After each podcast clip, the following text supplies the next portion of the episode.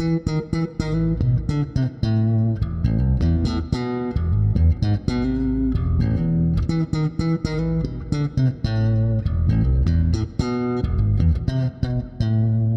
эфире «Так дела не делаются» подкаст про корпоративную культуру. Сегодня у меня в гостях Александр Королов и очень интересная тема «Каких людей мы набираем в команду». Александр, представься. Всем доброе утро, я Александр Крылов, я представился. Но если вкратце, для тех, кто меня не знает, я Участвовал на различных конференциях и продолжаю участвовать, таких как DevOpsConf, HighLowCode, TeamLeadConf. И также являюсь соавтором и соведущим подкаста про IT Stand. И, собственно, вот Антон пригласил к себе. Спасибо большое, дорогой Антон. Предлагаю потихонечку начинать. По совместительству Александр спикер наших курсов, спикер курсов Слерма. И давайте начинать с того, что вы э, подпишитесь, если захотите подписаться, лайкните, если захотите лайкнуть, а можете сделать это в конце. Как обычно, напоминаю, не забывайте. Про колокольчик забыл. Да, про колокольчик обязательно. Если у вас есть колокольчик, позвоните в него, может быть, придет хороший человек и принесет вам кофе.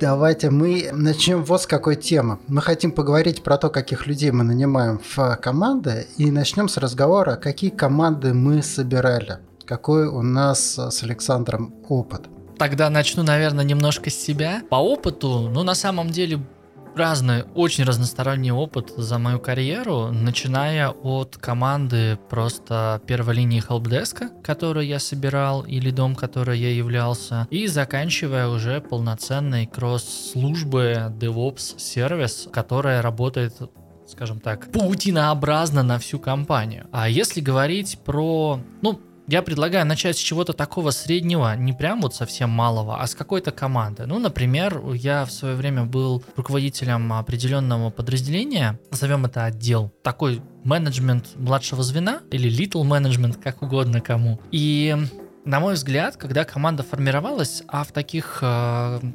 командах, как правило, это от двух до пяти человек, включая тебя, собственно. Ну, такие небольшие подразделения, маленькие отделы, которые там могут заниматься инженерной поддержкой, например, какой-то конкретной системы. Когда я набирал людей, я понял, что, во-первых, мне нужен человек, который будет меня заземлять. Я достаточно творческая личность, могу там и в облаках полетать, но при этом крайне резкий, как бы не, это, как понос. Так говорю, как есть. И нужен как минимум один человек в команде, который всегда будет немножко заземлять и притормаживать, чтобы была возможность какие-то моменты обдумать. Есть же такое правило, в бизнесе особенно, когда тебе делают какое-то предложение, и ты говоришь, коллеги, мне нужно взять тайм-аут на то, чтобы это обдумать. Ты ответ уже знаешь, ты его уже сформировал. Но это правило хорошего тона и показатель того, что ты не просто так принимаешь решение с будорахт, а ты там все взвесил и так далее. Здесь точно такая же история. Один человек у меня всегда был для заземления. В какой-то момент появилась история с тем, что мне нужна минимум одна девочка. Поясню. Девочка всегда имеет несколько иной склад ума. А девчонки, работающие в IT, это всегда очень уникальный, классный зверь, которых я вот прям безумно обожаю. И девчонки, приходящие в IT, это, это прям класс. Девчонки, идите войти. Вас немного, и вы крутые прям практически все поголовно. И другие ребята должны быть, э, ну, как это? Это то, с чего мы, собственно, начинаем с маленькой вот этой командой. Должны, во-первых, уметь рутинно что-то делать. Такие, знаешь, э, около манки-воркера. Потому что так или иначе, когда ты работаешь в отделе, связанной там с поддержкой или с развитием системы, часть рутины до того момента, как ты там ее кому-то, например, передашь, она всегда остается. Поэтому должны ребята быть на текучку, на некий monkey work. Ну да, они там со временем, может, что-то автоматизируют, это будет быстрее решаться, но тем не менее.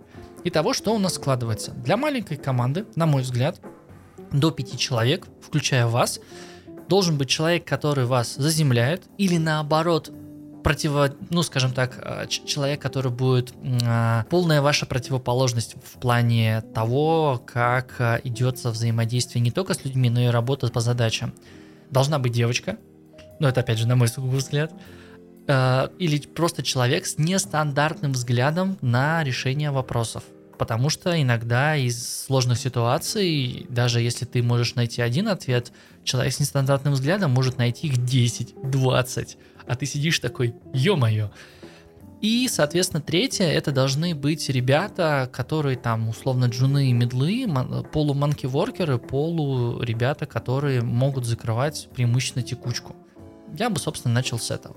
Я услышал в твоих словах две очень такие идеи, которые мне откликнулись и которые я активно двигаю. Давай для начала я скажу так. Я в Слерме собирал очень большое количество команд, которые там были. Я один из тех четырех людей, которые вначале были с Лерм, из них был один собственник, один, собственно, я, я занимался маркетингом, упаковкой всего, и у нас было два великолепных спикера, автора курсов. Это Павел Селиванов и Сергей Бондарев.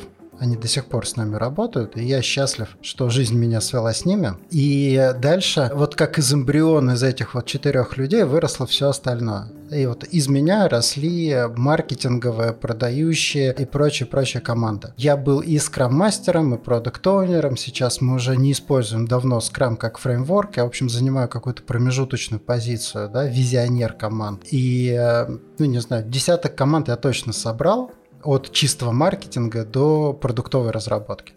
Ну, опять, продуктов наши продукты до разработки курса. И э, я услышал две идеи, которые ярко живут во мне. Первая идея – это идея дополнения. То есть очень важно, чтобы люди были дополняющими друг друга, такой дополняющий diversity. Вот когда говорят про diversity, разнообразие, да, часто понимают, что нам надо просто для галочки набрать каких-то людей непохожих, да, дайте, пожалуйста, одного инвалида, одного азиата и еще что-нибудь. Это уже история, скорее, которая идет по разным причинам, гуляет сейчас по многим компаниям различных стран. Да, но это все-таки да. не всегда про то. Настоящая diversity – это история очень биологичная. Жизнеспособность системы зависит от количества ответов на каждую ситуацию. Если у тебя есть разные люди, которые способны сгенерировать разные реакции, разные ответы, ты можешь из этого выбрать что-то подходящее. Любая моносистема, она живет до первого факапа чем выше разнообразие внутри системы, тем жизнеспособнее эта система. Ты рассказал как раз историю про конструктивное diversity, про то, что у тебя люди, которые отличаются друг от друга и с точки зрения реакций, с точки зрения в том числе буквально гормональных реакций, там эмоциональных реакций. И это очень хорошо работает. Я это поддерживаю просто на 100%. Самая забавная история здесь – это найм это первая такая ловушка найма, которая здесь появляется. Нам очень комфортно нанимать и собеседовать людей, похожих на нас.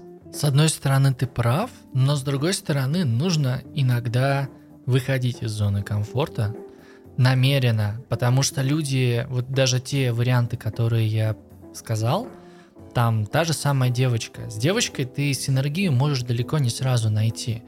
У вас же может быть какие-то нравственные истории в том числе, которые могут не касаться работы, но как бы это тоже там истории, ну, даже не сколько харасмента, а вообще в целом, вам потом, блин, работать. И нужно такую синергию построить, которая просто поможет вам максимально а, достигать взаимных целей эффективно и качественно.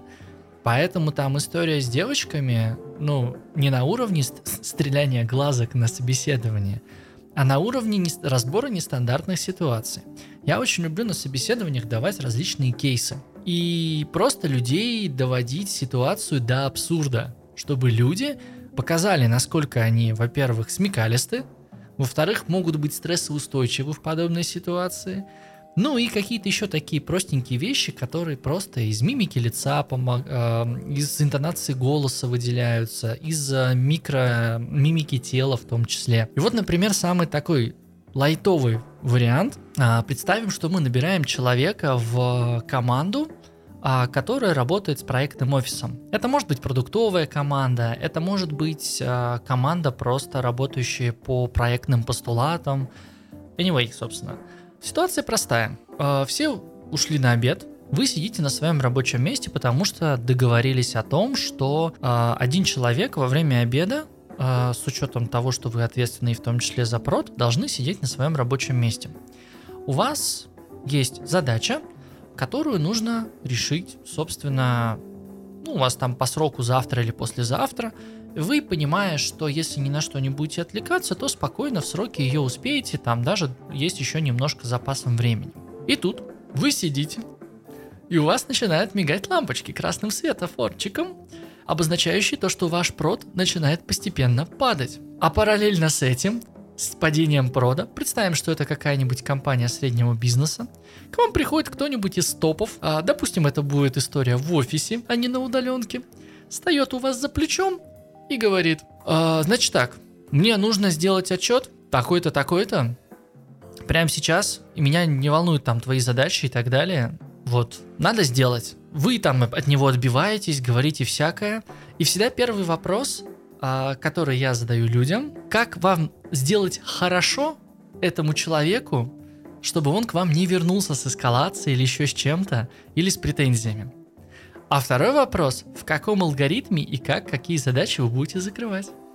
Вот тебе, например, как, как бы к ответу было ближе? Знаешь, ну, я нахожусь на позиции такой достаточно бизнесовой, поэтому я бы в такой ситуации задал себе или окружающим простой вопрос. Первое, а зачем нам, собственно, прод? И второе, зачем нам, собственно, отчет? Ну, прод приносит продажи компании, Прот упал, продажи компании прекратились. Смотри, а что, что у нас за продажа компании? У нас эти продажи, это, ну, понятно, что я нахожусь в контексте, да? Одно дело это прод, например, там Сбербанка. Ну, пусть это будет какая-нибудь продажная компания, которая напрямую, и у нее есть система, которая напрямую отвечает за прибыль. Да даже если это просто какой-то интернет-магазин. У вас а, процессинговый модуль угу. упал, отвечающий за оплату заказов и все. Окей, давай считать, что у нас раскручен интернет-магазин, что у нас масштаб потерь а, примерно миллион. Ну, миллион в час. В час, в час. Миллион в час, да. Ну, точно. И обычно мы знаем эту цифру, да? Собственно, я бы руководителю ровно это сказал. В данный момент у нас проблема, которая эскалируется в убыток миллион в час. Этот отчет достаточно важен, чтобы мы подождали час с этой проблемы, я его сделал, или, может быть, мы сейчас решим проблему, и я там через сутки помогу вам а, с вашей задачей справиться. Он отвечает.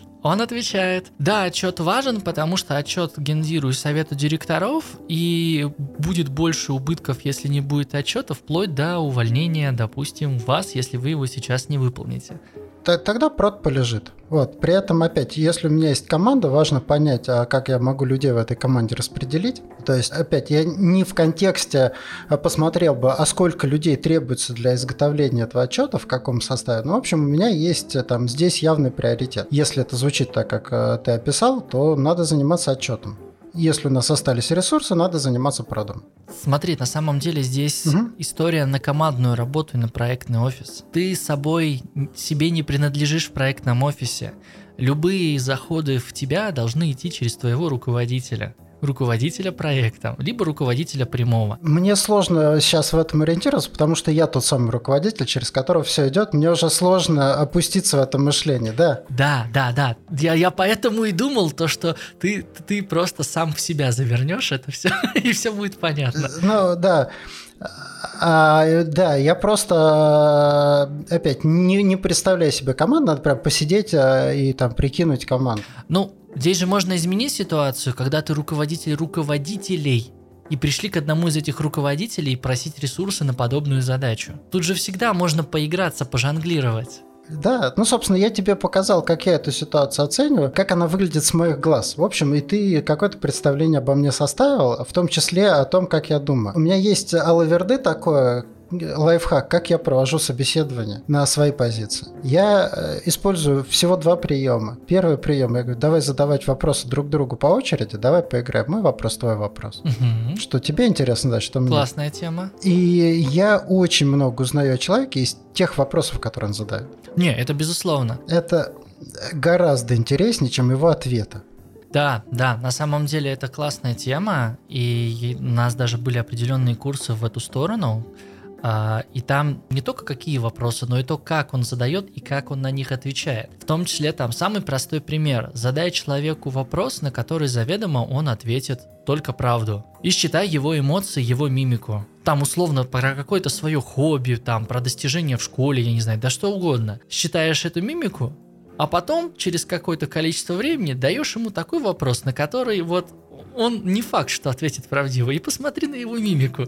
И вот таких лайфхаков на самом деле много. Вот, а вторая тема, то, что ты говорил? А, а второй лайфхак, я всегда людям задаю вопрос. А расскажи, пожалуйста, как выглядит работа твоей мечты? Рабочий день твоей мечты. И из этого я узнаю вообще очень много о том, в какую сторону человек смотрит, как он мыслит. Все, типа, о, о чем мечтаешь?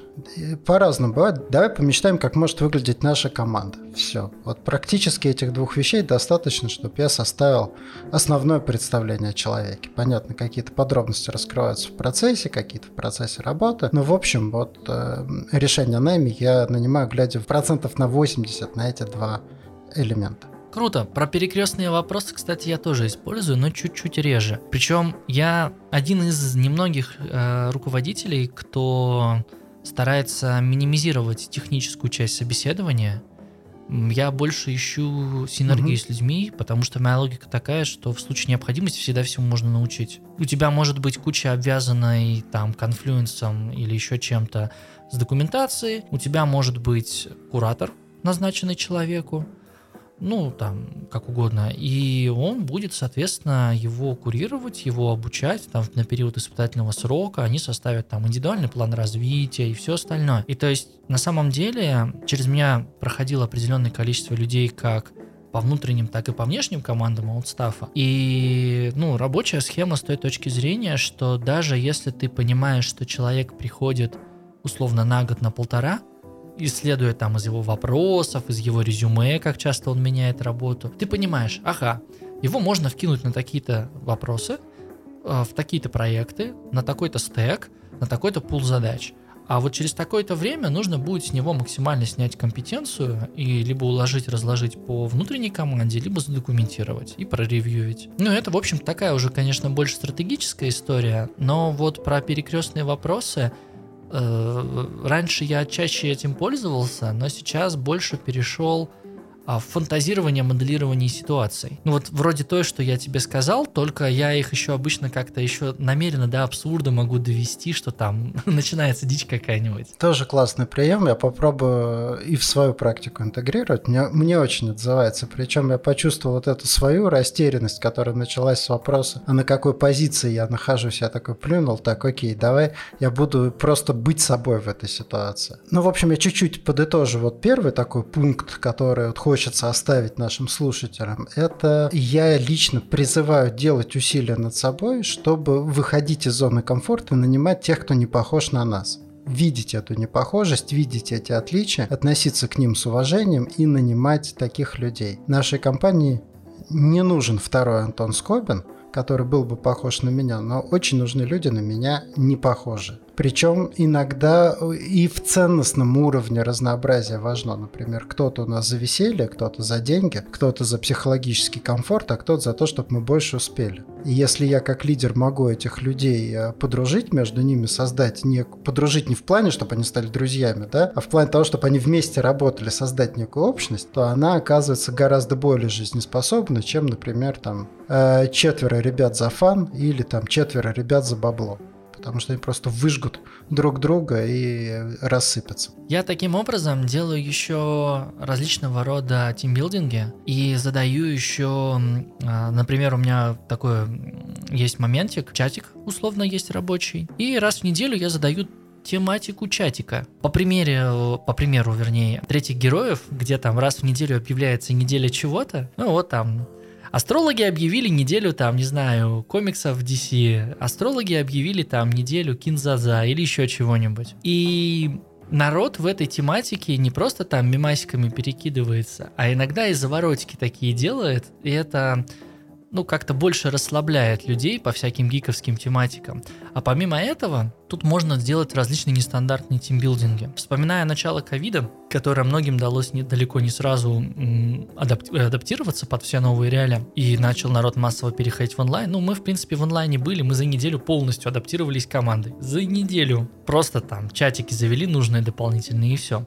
И народ, например, а, там какие-нибудь игровые студии, я уж сейчас не буду конкретику называть, они делали летучки или там дейлики, митинги, как кому удобней, а в играх Red Dead Dimension 2, там еще в чем-нибудь, собирались в онлайне и летучки делали. Мы, конечно, в эту историю до такой степени не пошли, а, и больше с астрологами, объявляющие недели. Но мы таким образом придумали тимбилдинг раз в определенное время собираться причем это может быть и рабочее в том числе время, чтобы явно никто не отлынивал. И, например, либо играть в что-то словесное, шарадное, а, там донетки те же самые, а, либо что-нибудь типа виртуального крокодила, там, ну, аналогов куча есть, там, Клюеда, Мафия, что угодно. А, либо реально повышибать дурь друг из друга там в том же Counter-Strike.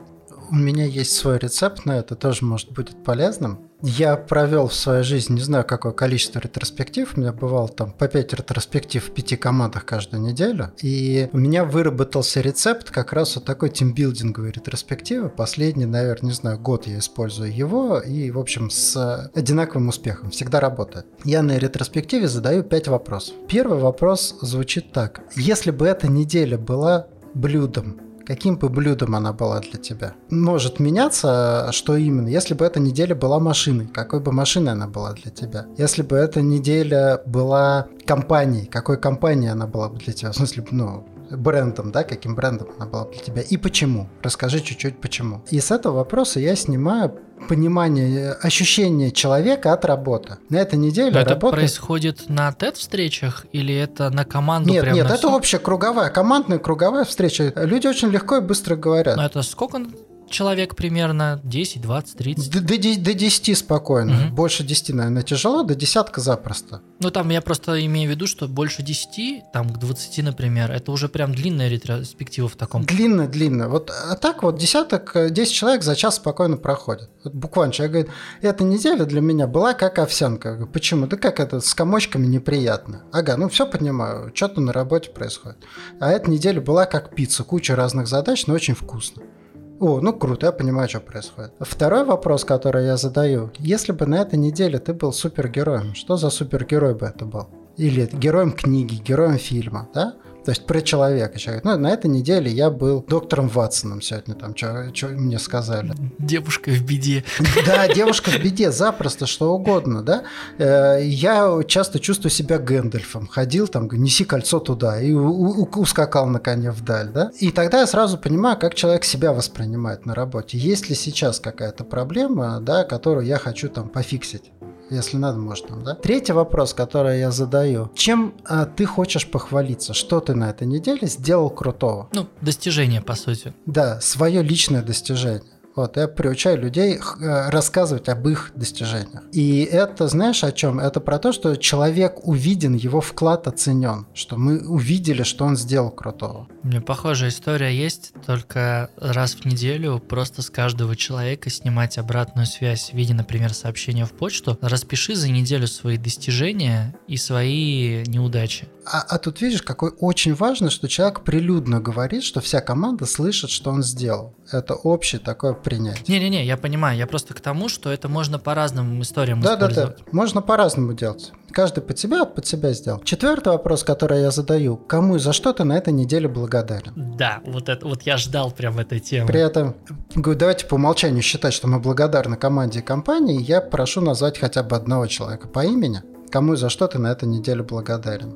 И э, это выстраивает связь между людьми. То есть люди видят друг друга, они начинают задумываться, кому они благодарны. Я вижу прям, как команда собирается, объединяется ниточками вот этой благодарности, взаимопомощи. Вот. И вдвойне хочется потом участвовать в жизни человека, потому что ты знаешь, что тебе будут за это благодарны. Даже если на ретроспективе твое имя прозвучит, не в этой неделе, на следующей. То есть вот это вот э, ощущение единства. Это крутая тема, да. И пятый вопрос я задаю так. Есть ли что-то, что сейчас животрепещет?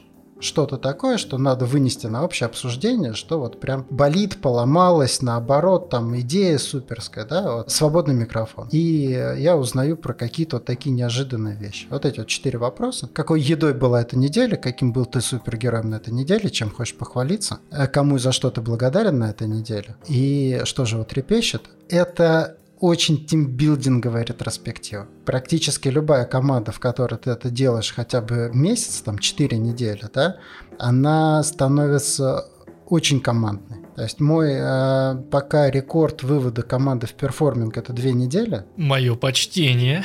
Вот, но опять у меня команды все-таки они э, больше там маркетинг проекты и прочее. Вот это как раз вот команда, которая делала школу мониторинга, в которой ты участвовал, да? Вот вся эта команда, она собралась меньше, чем за месяц до старта школы. Ну круто. Это как бы говорит о том, что работающая схема, коллеги, слушатели, приобщайтесь.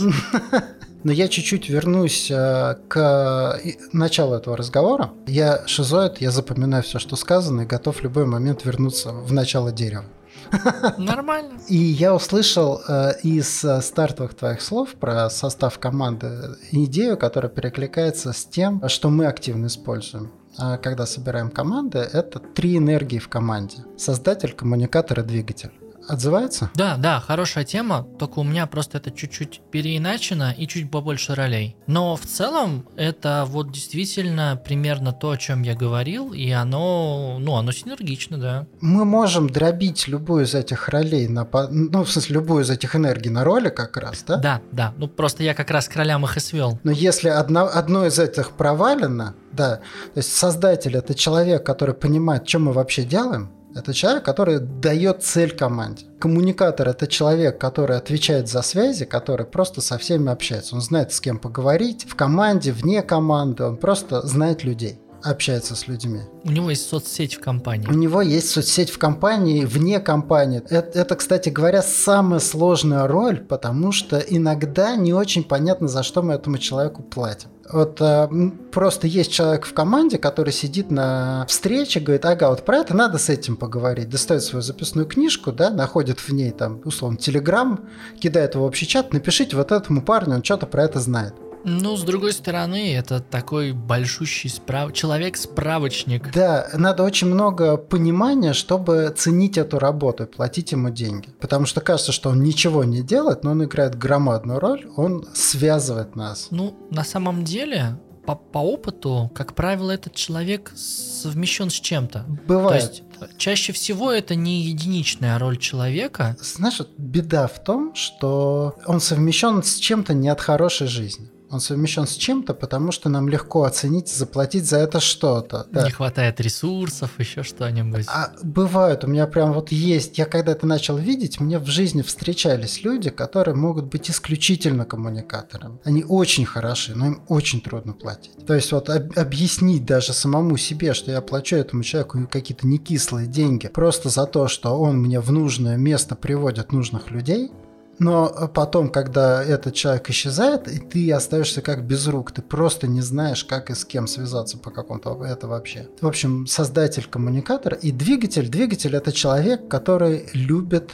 делать ежедневные задачи. У которого не просто вот как я могу просто сделать что-то. Я чистый создатель вот в этих штуках я все придумываю. Но если мне надо изо дня в день э, там что-то закрывать, я помру я к этому физически не приспособлен. А есть люди, которые это обожают. Вот если у тебя в команде... Ну да, да. Это вот то, о чем я говорил, условные манки-воркеры. Да, да. Но это для меня манки-ворк звучит как некое обесценивание, поэтому я как раз вот больше люблю термин «двигатель». Ну, это термин не, я, я понимаю, о чем ты. Я тоже никого не хотел не обидеть ничего, но условно какие-то вещи, а, там условно, если возьмем первую линию поддержки, они не обесценены, но это люди, это люди, без которых как бы не справишься, и тем не менее они есть. Это не означает, что они делают постоянно только одно и то же.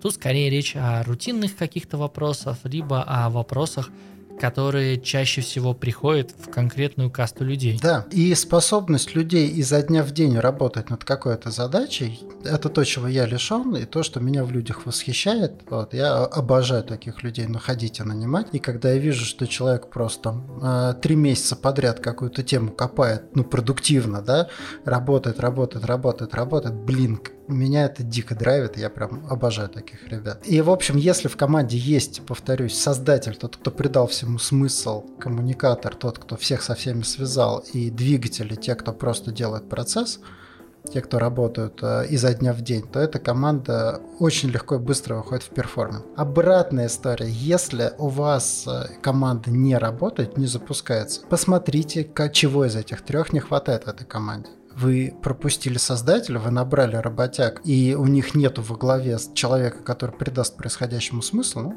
это не будет работать. Ну да, ребята будут делать работу ради работы и не понимая, что происходит. Да, да, они не придут к вам, не спросят, а что им делать, не расскажут о том, что фигня какая-то получается. Да, они просто будут перемалывать бэклог, со скоростью перемалывания бэклога, и, скорее всего, это будет крайне разочаровывающий опыт и для заказчиков, и для них самих. Да, жизнь. Не, нет коммуникатора, и команда оторвана от компании. Они, в общем, есть, но никто не знает, что у них происходит. И, они... и что они делают, главное. И, и что они делают? Это какие-то ребята из космоса, которые просто это, раз в год приходят на корпоратив, и все такие, о, у нас и эта команда есть, приколдес.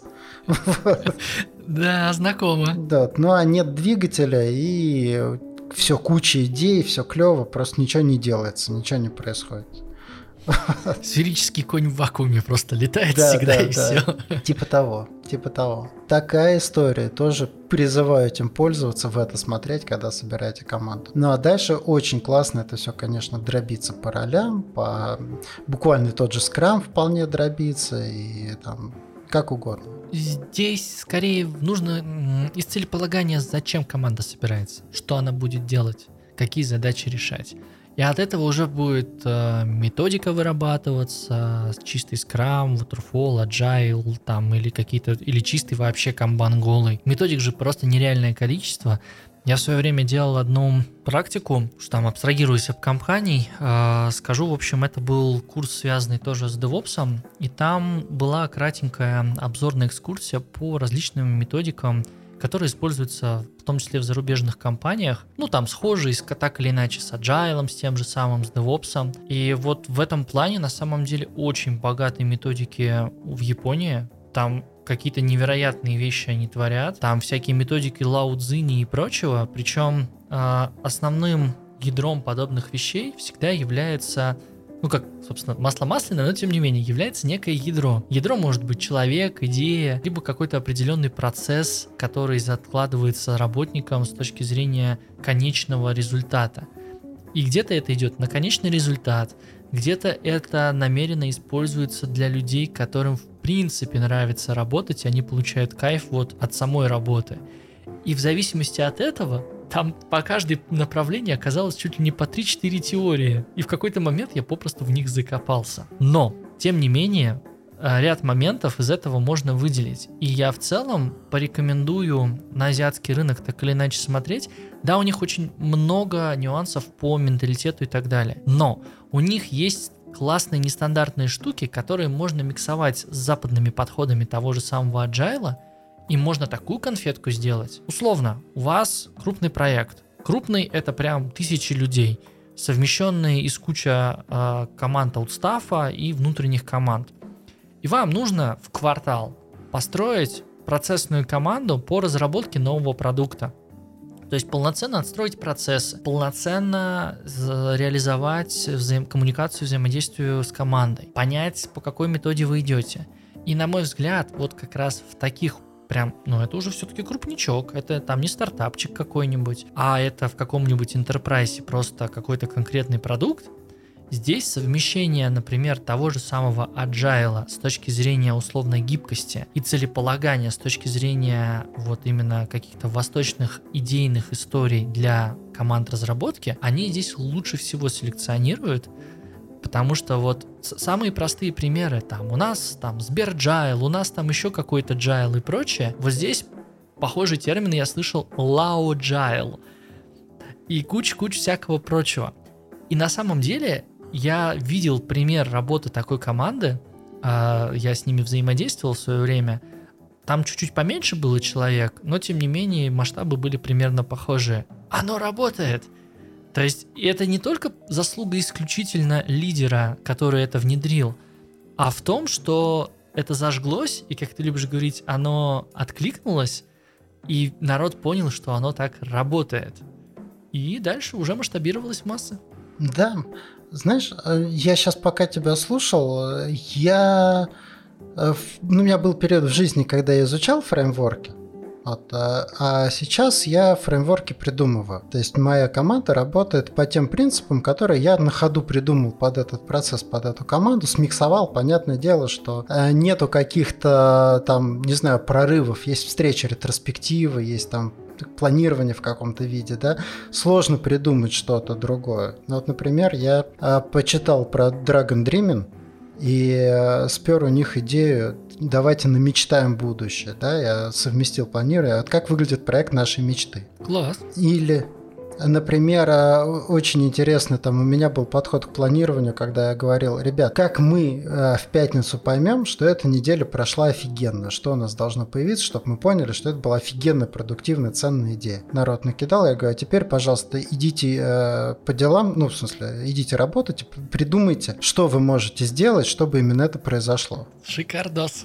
То есть это не про то, что я там расписал задачи, там, бэклог, да, окей, мы увидели этот идеал недели, и люди дальше сами поняли, как им двигаться по этой неделе, чтобы куда-то в эту сторону попасть. Так или иначе, это все планирование, это все какие-то варианты, да, и, эм, наверное, главный такой э, не знаю, призыв... Это планирование с мотивированием плюс ко всему, и это тоже фишка. Да, да. Главный призыв, наверное, здесь, который я хотел бы слушателям адресовать, да, это будьте собой, будьте тем лидером, а, которым вы можете быть, которым вы уже являетесь. Ну, в том числе, возможно, хотели бы стать. Потому что так или иначе ориентиры-то они возникают рано или поздно всегда.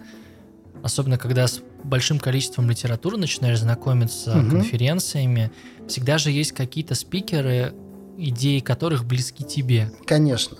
Ну, то есть я к тому, что это естественное развитие, развитие по любви, не развитие по принципу, что таким лидером быть правильно, да? Вот э, я про себя знаю такую вещь. Я раздолбай. Я не контролирую ни себя, ни людей, у меня бардак на столе, вот я, в общем, прирожденный раздолбай. У меня вопрос такой, какой фреймворк может быть эффективен с учетом того, что я раздолбай? Помодоро таймер.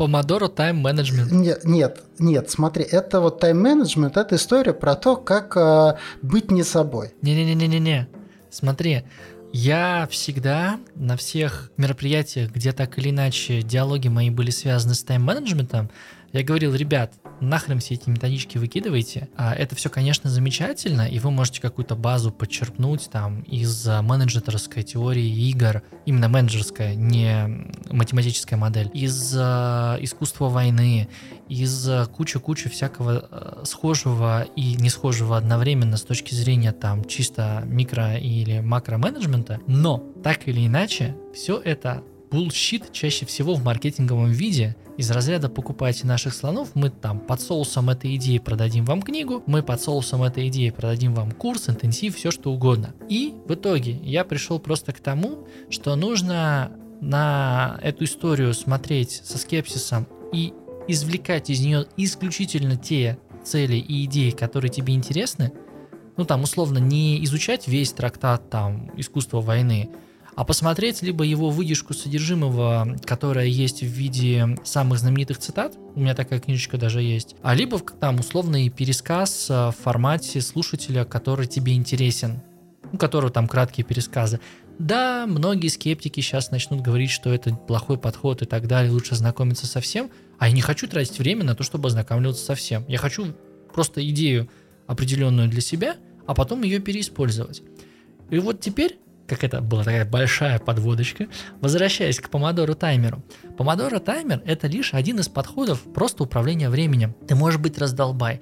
И параллельно с этим есть еще такой подход, который тоже может быть совмещен с помодоро таймером. Это теория потоков жизнь в потоке. И ты просто условно живешь этими потоками, и у тебя есть просто маленькая временная отсечка, которая выглядит в виде переключения, это может быть будильник, уведомление, что угодно. Это один из подходов, который, в принципе, даже у меня в команде два человека его использовали, оно работает. Да, это люди далеко не похожие на других, и с ними иногда там это до, не, до небес достучаться сложно. Но когда ты четко понимаешь и находишь с ними этот поток и цикл этого потока, тебе с ними комфортно, потому что ты четко знаешь, да, он будет там условно фантазировать или еще что-то, но определенный скоп задач он за этот вопрос выполнит. И есть еще другая тема, которую я пользуюсь чаще, Помодоро таймер, это просто мне почему-то первое вспомнилось, это капсульная теория управления временем. Это очень клевая штука, которую предложил на одной из конференций Team Lead Conf несколько лет назад Евгений Дзиковский, так называемый IT-психолог. Суть ее заключается в том, что ты можешь быть раздолбаем или нет, но какая-то маленькая условная жилка, которая ну так, как, как маленький ребенок тебе кричит, давай что-нибудь организуем. И у тебя, а, ну, это опять же, как я ее понял, там я полностью только ссылаюсь на его труды, потому что все-таки подобные вещи каждый по-своему понимает. У тебя есть условный день рабочий, там 8, 10, 12 часов, кому как удобно. Этот день всегда так или иначе разбивается с точки зрения твоей эффективности. Есть пики эффективности, ты можешь идти синусоидой, ты можешь идти вверх, а потом резко спад. У всех это индивидуально. Попробуйте прочувствовать ваш день и поймите, когда в нем пики вашей эффективности. И основываясь на этих пиках, формируйте ваши встречи и вашу активность на день. И условно вы разбиваете их на три модуля, вот эти три капсулы. Там красная, например, или зеленая, там кому как удобно по цветам. Это будет то, что самое нужное на пик вашей эффективности. А какое-нибудь желтенькое это может быть что-то э, среднего вовлечения или средней концентрации. Тут, конечно, можно и Дорофеева с обезьянкой вспомнить, и с мыслью топливом. В общем, на самом деле оно все между собой может быть пересечено. И самое простое, там, не знаю, какое-нибудь там черное, синее, как угодно. Это то, где вы либо уже прям сильно в контекст погружены, и вы можете там условно слушать параллельно встречу и еще несколько дел одновременно делать, Такое на самом деле тоже бывает. Либо вам эти, ваши, ну, эти встречи, которые из разряда вы можете прийти, если вы понимаете, что от вас там ничего не требуется, там 5 минут ждете, все, и уходите. На мой взгляд, тоже рабочая история. А, знаешь, я испытываю физическое удовольствие, просирая время. Я не хочу быть продуктивным. Я наслаждаюсь тем, что я не продуктивен, что я не делаю то, что надо делать. Да? Профессиональный вот. прокрастинатор. Нет, нет, нет. Смотри, кстати, про прокрастинацию у меня есть четкая позиция. Если ты прокрастинируешь задачу, с тобой все в порядке. Это с задачей что-то не в порядке. Интересный подход. Иди и почини задачу. Иди и почини задачу. Смотри, какая штука. Вот мой личный стиль. Я такой, какой я есть. Я не хочу себя переделывать. Я себя обожаю. И я хочу процесс вокруг... Да, хочу процесс вокруг построить так, чтобы мне в них было комфортно такому, какой я есть. И я это сделал. Что я делаю? Я загораюсь какой-то идеей и зажигаю эту идею других. Это моя основная работа. То есть первое... Взаимно прям, абсолютно.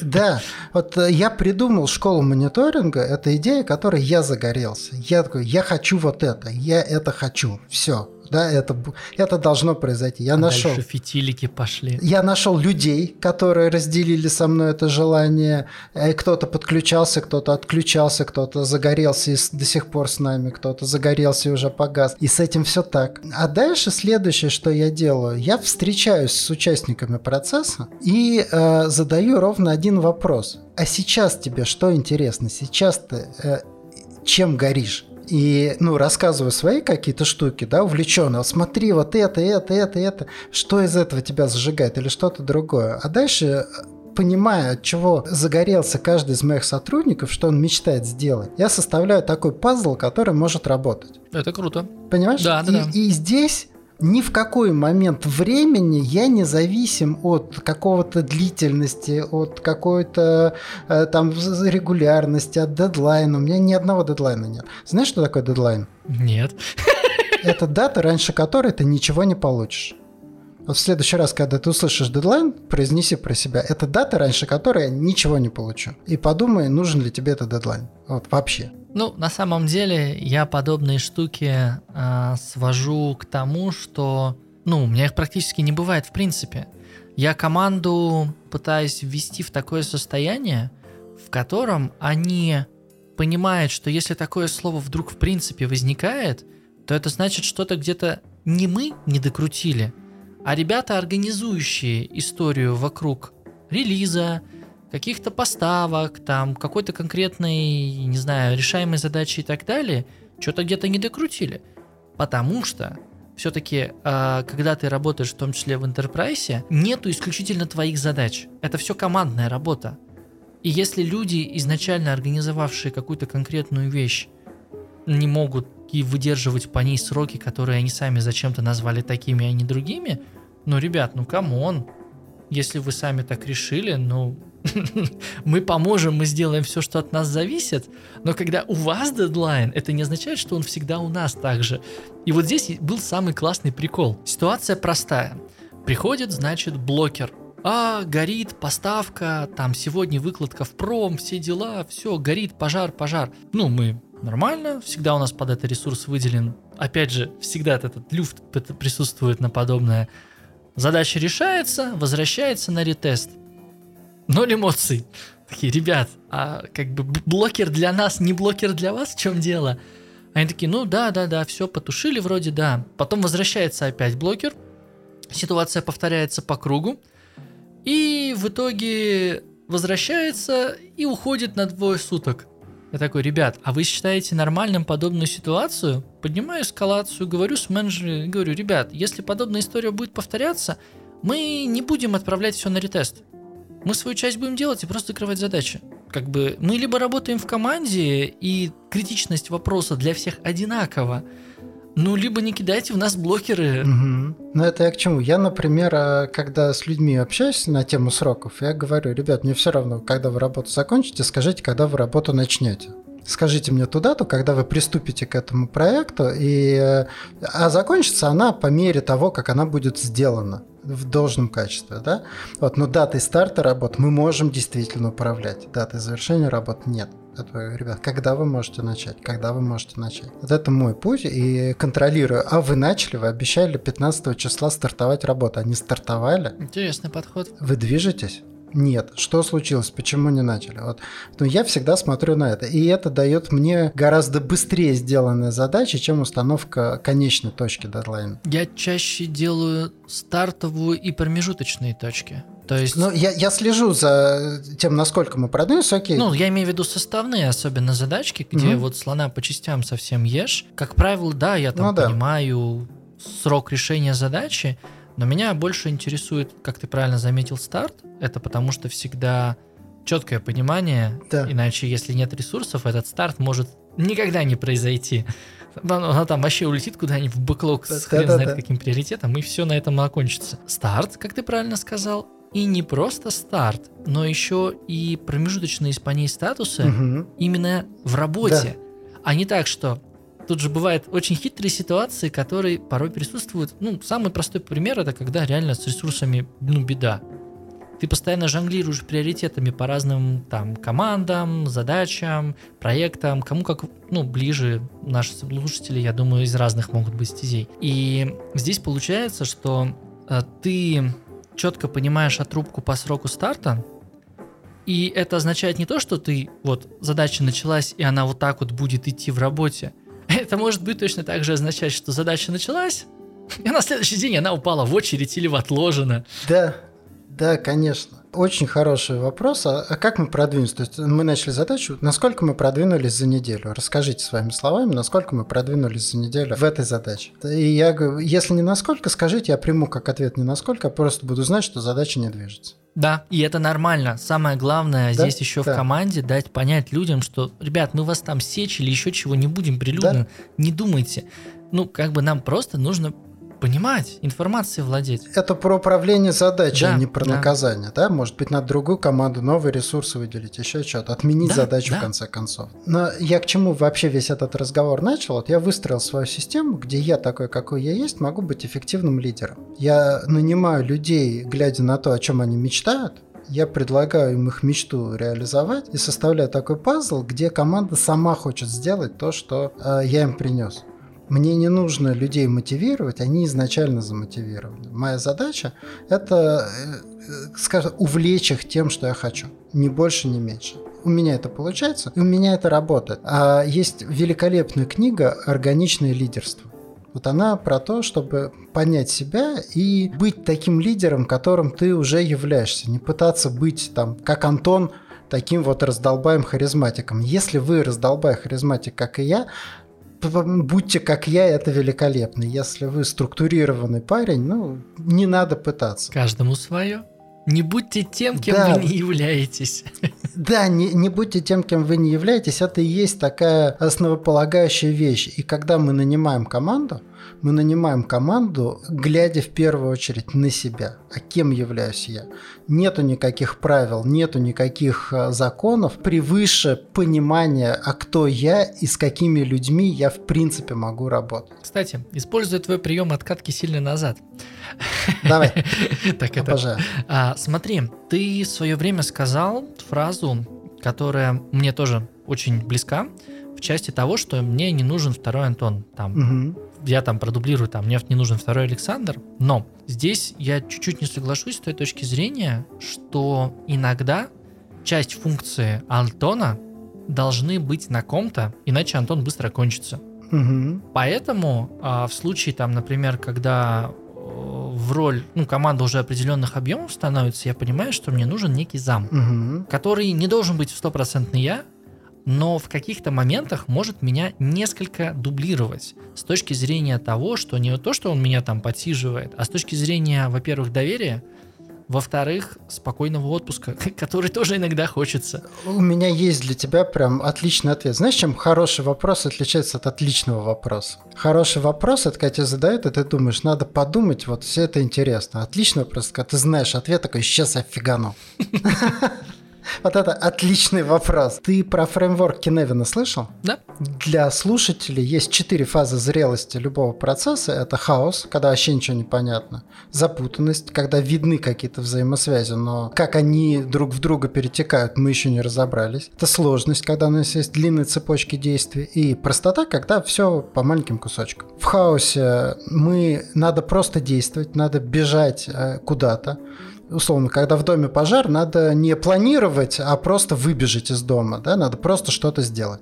Ну да. В запутанности нужно исследовать ситуацию, это всякие АБ-тесты, гипотезы и прочее. В сложности нужно писать чек-листы, а в простоте нужно все автоматизировать. А ты житель какого квадранта? Что тебе ближе из этих четырех этапов? Ну, я скорее чаще исследую.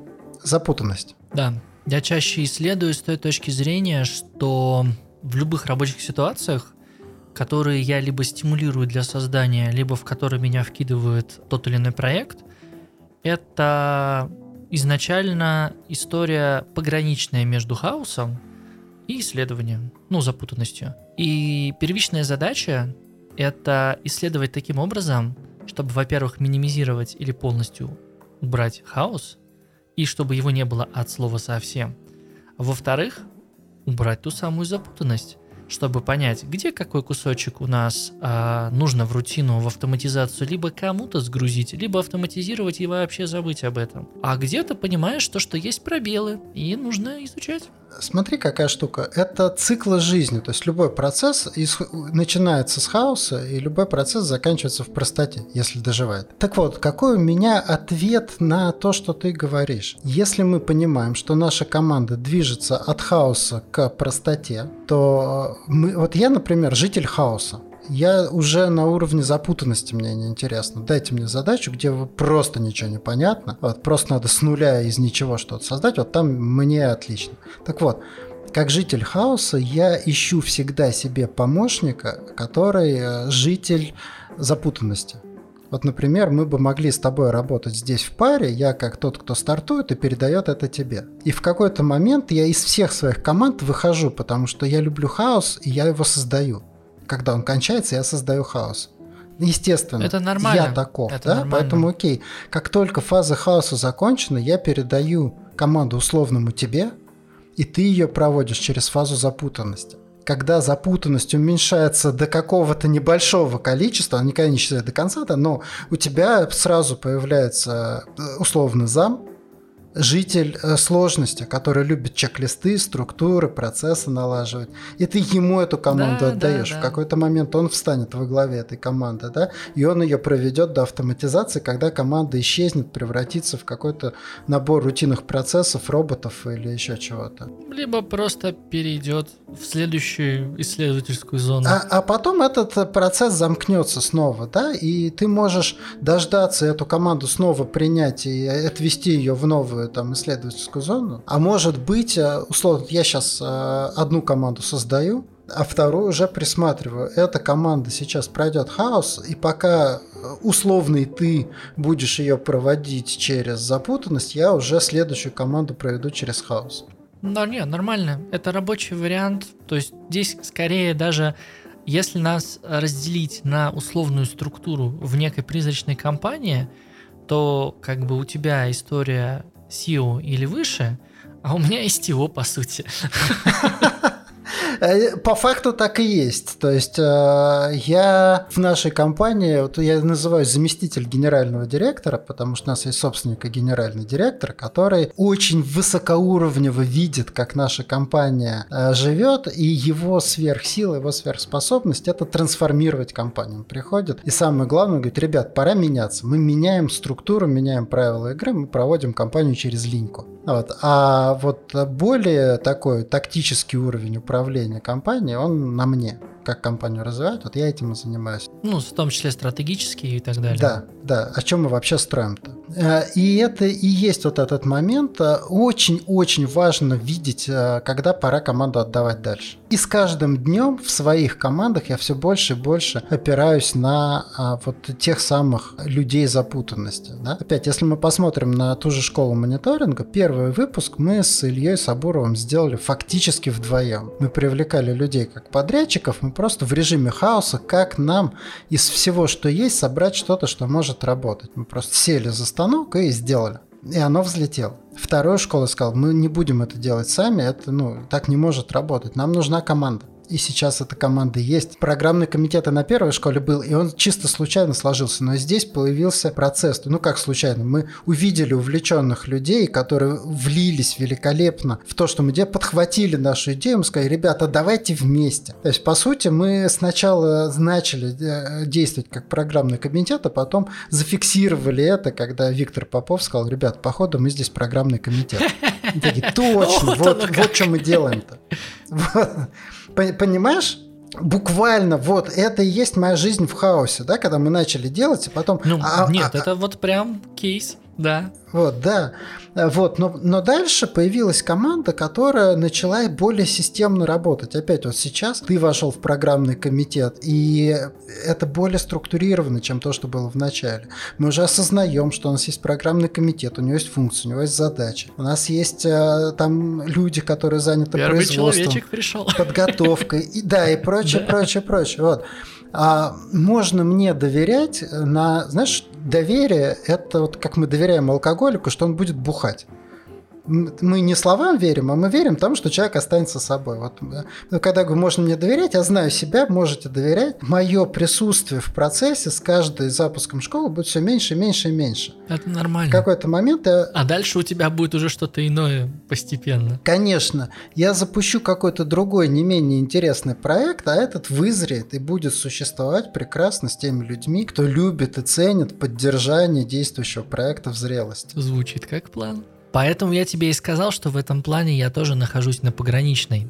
То есть я не чисто вот только в сложности исследования, а вот... Тут э, в принципе, всегда человек э, из более вот такого высокого уровня что-то забирает, да? Тот, кто будет э, за тобой писать чек-листы, если ему некомфортно в исследованиях, если он не понимает этот план, он не сможет с тобой работать. Так же, как если ты не можешь в хаос заглянуть, ты не сможешь со мной работать. Ну, с C-level ом. Вот это на самом деле прям одна из крамольных мыслей, вот это вот последних 10 наших минут, о том, что, ребята, для того, чтобы вот из подобных стадий в стадию переходить, у вас должен быть человек, который не боится хотя бы заглянуть вот эту не просто там посмотреть через окно, а открыть это окно и хотя бы голову туда засунуть, а потом уже выткнуться и понимание, с пониманием того, что он уже должен делать, делать дальше. И это, кстати, классная тема с точки зрения делегирование и масштабирование, скажем так, например, того же самого стартапа. Человек задал, все, есть направление, делаем. Он понаблюдал, проконтролировал, увидел человека или привел человека, который уже на пограничной зоне, будет понятно, что он будет делать дальше. И, собственно, пошел так же, как ты дальше. Смотри, какая штука, кстати говоря. Я сейчас сформулировал для себя, никогда об этом не думал, но сейчас сформулировал свою практику, я так бы это назвал. Линька команда. То есть вот э, этот процесс перехода из фазы в фазу, да, он приводит к тому, что какие-то люди из команды выходят, а какие-то добавляются. Угу, интересно. Ну, кстати, да, в процессе фаз перехода это чаще всего и случается. Но на самом деле при переходе из хаоса в следующую стадию чаще всего это не линька, а скорее нажористость. А вот следующие, это вот именно уже линька, на мой взгляд.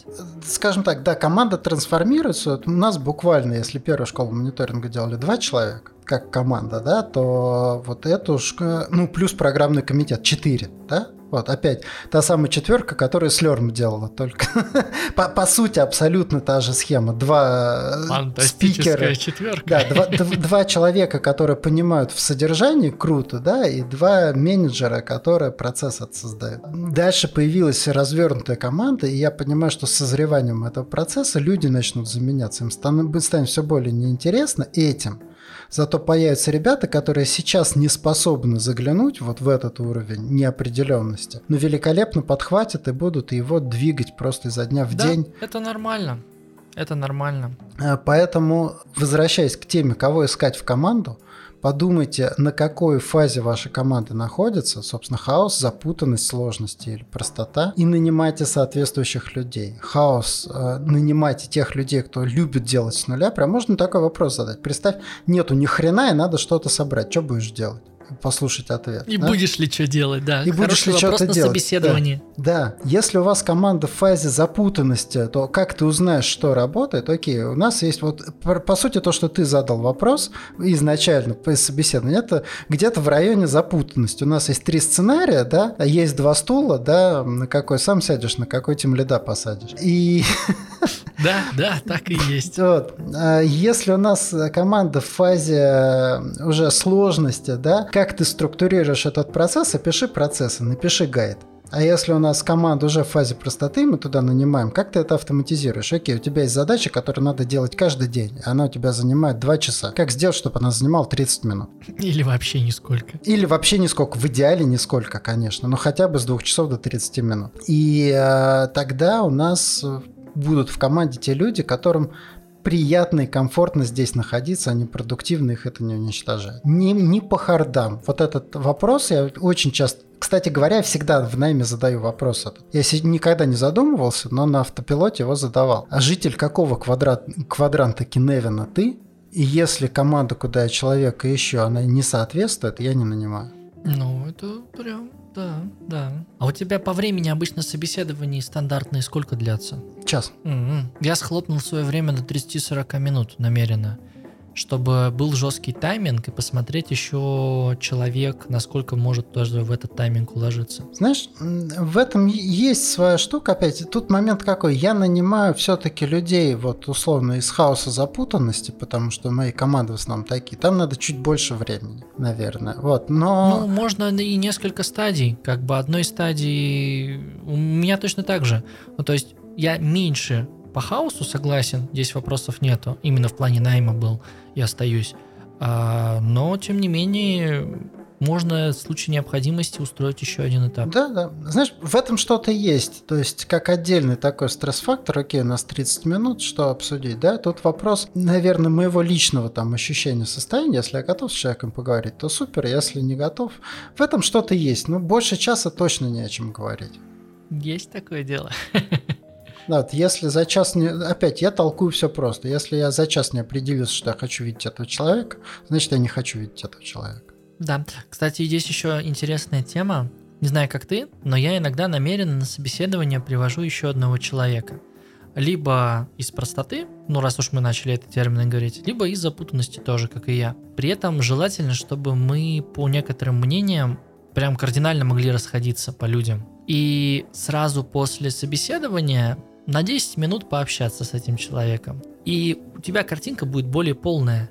И там, где ты такой, блин, да не, ну, ну что-то не, ну стрёмно. А он такой, стопе, он закроет то, то, то и то, и у нас, допустим, вот это вот маленькое белое пятно превратится в нормальное, там, разноцветное. Или наоборот, я скажу, ну, вроде ничего. Он говорит, так, не, смотри, тут, короче, вот так, так, так и так. Я такой, ну, в общем, да, Ну, то есть, с одной стороны, это не всегда работает, но, на мой взгляд, на некоторые позиции вот такой вот двойной взгляд, он бывает не лишним. Да, абсолютно согласен. Чем сложнее позиция, тем э, важнее прийти вдвоем. Я часто, я вторым номером часто хожу, когда наш генеральный собеседует людей на какие-то вот топовые позиции, я хожу вторым номером. Это второй пилот.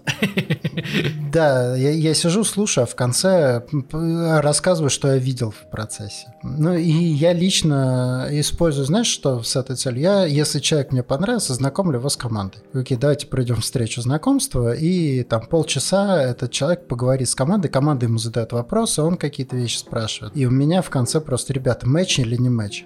Вам хочется этого человека видеть среди, среди вас или нет? Это, кстати, хорошая тема, о которой почему-то многие забывают. У меня мое собеседование там 8 лет назад в РГС, оно было именно такое, только сразу. Я поговорил с HR, и потом сразу я поговорил с прямым руководителем, с руководителем руководителя и одним рядовым сотрудником. И тут я понял, что мне нужно быть максимально расслабленным. Ну, то есть не, не доводя, конечно, там до жаргонизмов и так далее, но, тем не менее, я расслабился и прям хорошо провел время. Потом мне сказали, что нужно еще поговорить с одним начальника начальника. Я такой, ну окей. И он мне такой чисто продавливал. Ты понимаешь, что ты будешь делать? Ты точно понимаешь, что ты будешь делать? Разговор обычно, ну, по сути, весь велся к этому вопросу. Я сказал, ну, да, да, да. ну и как бы нашлись. И, кстати, вот эта вот штука, а, это же тоже один из подходов, я не просто так его вспомнил. Многоступенчивость причем иногда спонтанная многоступенчивость, она тоже работает. Вот, то есть матч, когда там ты условно с гендиром, и ты его второй пилот, это понятная вещь и понятны кейсы, когда они используются. Но иногда кандидатам может быть не ясен, будет ли еще один этап, или просто сразу HR говорит, ну типа у вас там этап со мной и этап с вашим прямым руководителем. Все типа ок, ок, человек расслабился, а его оп, а давайте-ка мы еще проведем с гендирчиком. Ну, понятно, в зависимости от компании, я скорее про многоступенчивость. А, ну, я не довожу до абсурда там а-ля Хайникин какой-нибудь, где там 10-11 ступеней может быть. Ну, а такие компании тоже есть. А чисто 3-4 ступени. Это тоже рабочая тема и показывает, в принципе, человека уже с большим количеством сторон. Ты его уже не просто как кубик, ты его уже как тессеракт разворачиваешь. Угу. Ну и, знаешь, я хочу зафиналить э, наш сегодняшний выпуск. Мы так с тобой много и душевно поговорили. Я, когда нанимаю человека, я нанимаю его, чтобы он был собой. То есть вот я именно это хочу видеть в своей команде. Чем сильнее человек притворяется на собеседовании, тем больше жопы происходит, когда он пытается работать. Да. Вот, поэтому да. даже если там хорошо притвориться и вас наймут, счастья вы в этом не обретете. Поэтому перед собеседованием лучше, конечно, побриться, причесаться и показать себя в лучшем виде, но показать именно себя, не пытаться притворяться чем-то, чем вы не являетесь. Да, соглашусь и дополню то, что набирая в команду, все-таки понимаете, где вы выходите из зоны комфорта, и это дает результат, а где вы выходите из зоны комфорта и делаете это не понимая, и получается намного-намного хуже.